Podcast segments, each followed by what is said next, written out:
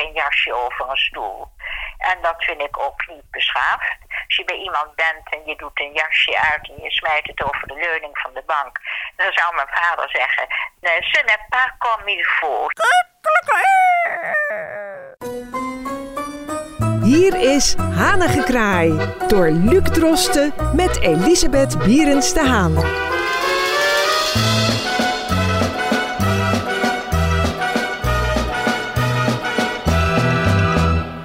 Hartelijk welkom, dit is Hanengekraai en ik heb wederom Elisabeth Bierens de Haan nabij. Weliswaar niet fysiek, maar wel auditief. Mevrouw Bierens de Haan, daar zijn we weer. Nou, we gaan deze week uh, weer een nieuw thema uitdiepen. Zoals eerder al is aangekondigd, uh, dit uh, seizoen zal af en toe de, zouden het, in het woord is ook al eerder gevallen, etiketten, bijbel van Amy Goskamp ten Haven, het boek Hoe hoort het eigenlijk uit de jaren 40, als leidraad nemen voor het aanboren van een onderwerp. En vandaag, mevrouw Bierens de Haan, is dat onderwerp kleding. En daar ben ik heel benieuwd als openingsvraag. wat is het laatste kledingstuk dat u zelf heeft gekocht?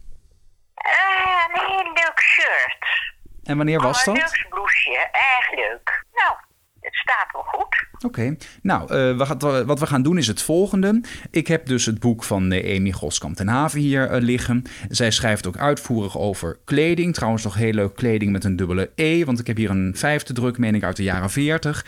En de bedoeling is dat ik een paar zinnen voorlees uit haar stuk over kleding. En uh, dat u uw licht daarover laat schijnen. Dat, dat u mij vertelt, dat u mij vertelt of, of u het ermee eens bent of niet. Ja, en dan begin ik gewoon met het begin. En dan schrijft Amy Goskamp ten Haven... Het zijn goede manieren en een goed voorkomen... die tezamen een gunstige indruk omtrent onze persoon... teweeg brengen bij anderen. Een goed voorkomen is voor een niet gering gedeelte afhankelijk van onze kleding. Nou, wat vindt u daarvan? Goed gezegd, uitstekend. Ben ik het mee eens. Ja, en dan voegt zij daaraan toe: laten we dadelijk voor opstellen dat men niet duur gekleed behoeft te gaan om goed gekleed te gaan. Uh, daar ben ik het totaal mee eens. Ja, heeft u in uw leven wel eens uh, uh, ja, een zwak gehad voor een bepaald merk bijvoorbeeld? Helemaal niet, want ik ben, toen ik vier was, begon de Tweede Wereldoorlog. Ik heb vijf jaar in mijn jeugd tussen de Duitse soldaten gezeten. Geen kleren, geen eten, geen verwarming, geen warm water. Uh, noem maar op. Dus onze prioriteit lag niet bij merken van kleding. Als ik een jurkje nodig had, nam moeder de schaar en dan verknipte ze een jurk van haar. Moeder was heel handig en dan kreeg ik een schattig blokjurkje. Dat was nog heel schattig. En in de oorlog probeerden we toch zo netjes mogelijk en zo schoon en fris tevoorschijn te komen. Want warm water was er niet. Met een koud washandje s morgens bij de fontein wassen. Rode oograndjes van de kou geen verwarming. De bloemen stonden op de ruiten.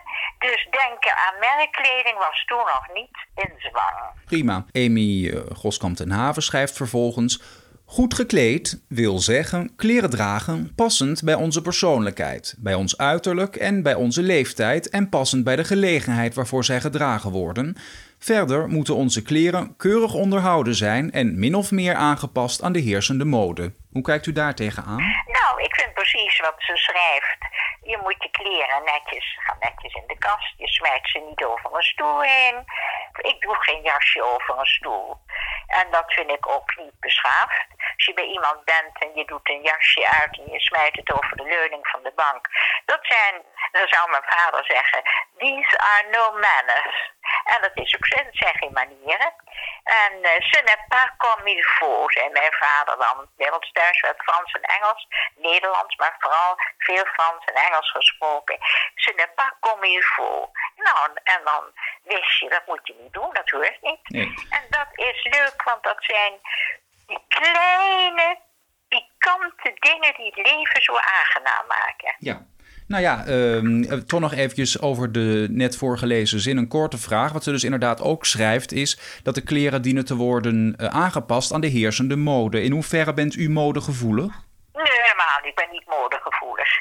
Ik had gisteren een pantalon aan, die is 30 jaar oud en die zit nog als gegoten en hij is leuk, hij is roze. En, en ik weet dat ik hem op een feest aan had. Nou, helemaal niet modegevoelig. De pijpen zijn wijd, kan me geen bal schelen. En hij zit zalig en hij staat leuk en dan heb ik weer een nieuw bloesje erbij. En dan ziet het als een nieuw compleet. Ik heb op de modeacademie gezeten, dat is wel leuk om te vermelden. Oh. Toen was ik een jaar of 17, toen ging ik naar de avondacademie Constance Wieboud en meneer Van Braam. En Constance Wieboud was een bekend schrijfster in de Elsevier. Ze leeft notabene nog. Ze is een beeldhouwster van formaat, enorm mooi. Ze heeft Bernard Haitink onder andere gebeeldhouwd, schitterend. En van haar heb ik les gehad in mode. En met leerlingen, een stuk of acht leerlingen op de academie. En daar hebben we mode getekend en ontworpen. En nou, ik heb dingen ontworpen. En eh, het in elkaar zetten, dat kan ik niet. Maar ik kan het ontwerpen, ik kan het tekenen. En eh, ik heb bepaalde voorkeuren, jasjes die iets scherend uitlopen. Ik heb mijn eigen modelijn. En als dan een couturier eh, opeens komt met een lijn... en dan denk ik van, hé, hey, wat leuk dat, dat heb ik ook in mijn hoofd, die lijn. Dat is mooi. Maar ik ga beslist niet zeggen, dat draag ik niet meer, want dit is geen mode. Daar doe ik niet aan. Nee. Uh, heeft u na die uh, modeopleiding nooit de behoefte gevoeld om daar uh, ook professioneel iets mee te doen, in plaats van misschien uw stewardessencarrière? Nee, ik wilde dolgraag stewardess worden. Stewardess en pianodocenten. Twee dingen die wilde ik worden. En fonosofen, stemontleedkundige. Maar als ik dat niet had gedaan, dan was ik zeker me gaan bekwamen verder in de mode, in tekenen, schilderen. Maar dan moet je zo donders goed zijn. En die wereld is zo moeilijk. Je moet naar Parijs gaan. Mijn moeder was verslaggeefster voor de mode, dus het zat een beetje in de familie. En ja, ze schreef reuze goed. En soms maakte ik er een, tekeningetje bij, daar werd erg om gelachen.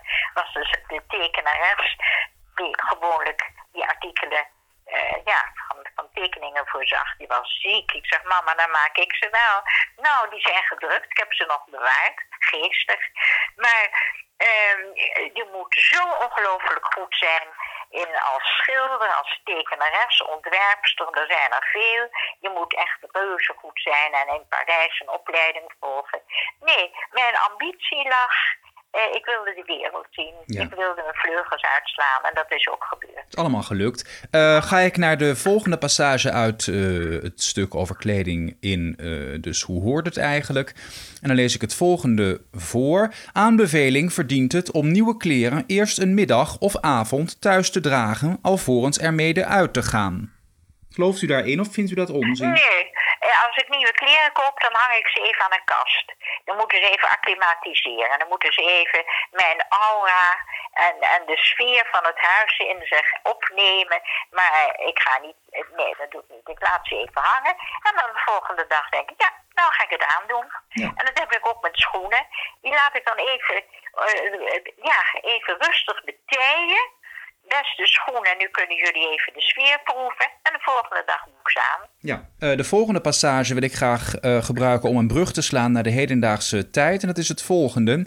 Wij kunnen het klerenprobleem verdelen in de volgende hoofdstukken: dagelijkse kleding, sportkleding en officiële kleding. En dan moet ik direct denken persoonlijk aan het feit dat tegenwoordig heel veel jongeren eigenlijk uh, sportkleding en dagelijkse kleding mixen. Dus dat is eigenlijk één ding geworden. Hoe, hoe kijkt u daar tegenaan, tegen uh, gimpen, et cetera? Van Sportkleding en gewone kleding is helemaal door elkaar. Dat is helemaal met elkaar verweven. Het kan er nog steeds wel verzorgd uitzien, uiteraard. Het kan er verzorgd uitzien. En wat ik heel belangrijk is dat mannen, vind ik, moeten beter hun haar verzorgen. Jij doet het prachtig. Je hebt een, een mooie paardenstaart. Dat doe je heel netjes. Maar de mannen die ik zo zie, ook op televisie. De een nog een beroerder kapsel dan de ander. Ik heb zelf aan boord van vele uh, KLM-vliegtuigen. Dan zei ik tegen de captain, ik vind uw haar afschuwelijk. En uh, dan zei hij, ja, ik moet nodig naar de kapper. Ik zeg, die staat voor u. En dan trok ik hem mee in de pantry en uh, ik zette hem op een krukje neer. Dat was kon nog in die tijd, hè. En dan knipte ik zijn haar, dat was. Tijdens de vlucht? Tijdens de vlucht. We hadden maar 50 mensen in deze jacht. En dan zei ik tegen ambassadeurs, als je even mij waarneemt, ik ben er binnen 10 minuten klaar. Nou, en dan werd dat keurig netjes bijgeknipt. We hadden alle materialen aan boord. Nou, die man die was zo knap, die was zo opgeknapt. Die zag er zo mooi uit.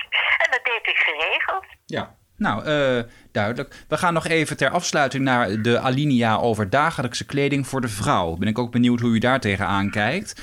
Het volgende wordt geschreven. De goed geklede vrouw zal verschil maken tussen morgen- en middagkleding. Des morgens draagt zij een eenvoudige japon met weinig of geen garnering, een rok met pullover of een blouse.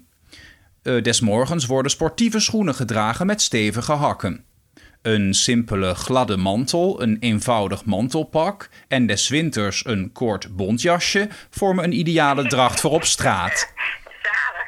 Hoe kijkt, u, hoe kijkt u aan tegen het uh, verschil in ochtend- en middagkleding? Het is natuurlijk iets wat uit de tijd is.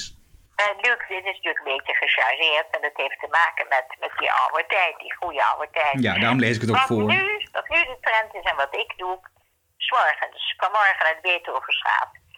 Uh, ik kom terug na een uur wandelen, dan ga ik me verkleden. En dan even iets anders aan. Dat is dan een, uh, uur of twaalf, dat wordt mijn middagkleding. En vanavond, ik ga straks naar mijn dakterras. Nou, een uur of zes denk ik, ik ga me verkleden voor het diner. Ik zit alleen hoor, hier te eten, maar ik noem het mijn diner. En dan heb ik me verkleed en gewassen. En niet, niet de douche, maar gewoon even opknappen. Even opfrissen. En dan vind ik, voel ik me s'avonds heerlijk. Dus met die warmte drie keer mijn bontjasje. Dat is natuurlijk, heeft met die bont dragen we niet meer. En dat is ook heel erg prettig. We zijn er ook op vooruit gegaan. Wat kleding betreft, het is makkelijk, het is licht. En als ik denk hoe vroeger de winterjassen, die waren zwaar en dik. Dat is nu allemaal van materiaal wat luchtig is en licht. Ik moet zeggen, wat dat betreft zijn we enorm vooruit gegaan. Dat de materialen waar de kleding van gemaakt wordt, is heerlijk draagbaar, luchtig. En eh, we leven in een tijd van, eh, ja, alles kan en alles mag. Dat heeft ook wel weer zijn voordeel. Dus het ene nadeel, dat heeft ook weer een voordeel. Ik ben blij met deze tijd. Ik vind één ding wel belangrijk. Dat iemand fris is. Dat iemand zich goed clean, dat hij clean is. En waar ik niet zo goed tegen kan, dat zijn mannen met al die sikken. En ik kijk dan naar de slimste mens. Ik heb al drie mannen met een sik gezien. En we zitten ze de hele tijd die sik te aaien. Je hebt toch geen sik, hè, Luc? dat heb je een sik? dat Nou, komt helemaal aan, op het moment eh, aan, mevrouw Bierstaan. Ja, en dan die mannen zitten de hele tijd met hun rechterhand aan die sik te aaien. Die aaien zichzelf. Ja. Dus die aaien Nou ja. die sik. En dan zeg ik, Kan ook jongens, zijn. laat die naar staan. Want snorren, dat doet me weer denken aan Poirot. Ja, Hercule Poirot, ja met Een mooie natuurlijk. krul in de snor. Ja. Ik kwam een paar dagen geleden een, een man tegen. Goh, wat een moustache. Toen zei hij, I'm coming from Ireland. Ik zeg, nou, dit is een schitterende snor. En toen zei hij, yes, I keep it this way. Een enorm ding, zeg, met Ja. een krul. En dat vind ik enig. Dat is enig. Maar stel nou dat eh, een man behoefte heeft aan lichaams... of aan lichaamsbeharing, aan gezichtsbeharing... maar hij heeft geen volle snor, maar wel een volle baard. Wat is dan... eh, is dat dan wel eh, Nee, een alleen een optie? snor. Oh, maar ik snap Ik niet zo goed waarom. Alleen een snor. Ik vind die baarden en zo'n ringbaard. En ik weet ook de achtergrond. Want ik heb me er even verdiept. De psychologische achtergrond. Oh, Het moet seksverhogend zijn. oh ja. Dat- Dus als de mensen en de mannen een jaar of 50 zijn. En de vrouw denkt, nou, we zijn al 20 jaar bij elkaar. Het wordt een beetje sloom. En dan zegt ze, hey Jan, eh, ga eens een ringbaard proberen. En dan doet Jan dat. En dat vindt die vrouw geweldig. Want dat is de zeeman die ze altijd wilde hebben. Ja, Ze wilde altijd een zeeman. Maar hij is geen zeeman. Hij werkt ICT op een kantoor. Maar nou heeft hij een baard. En nou is hij thuis zeeman. Dus het huwelijk is gered door de ringbaard. nou ja, dat is dan natuurlijk wel een goede ontwikkeling, toch?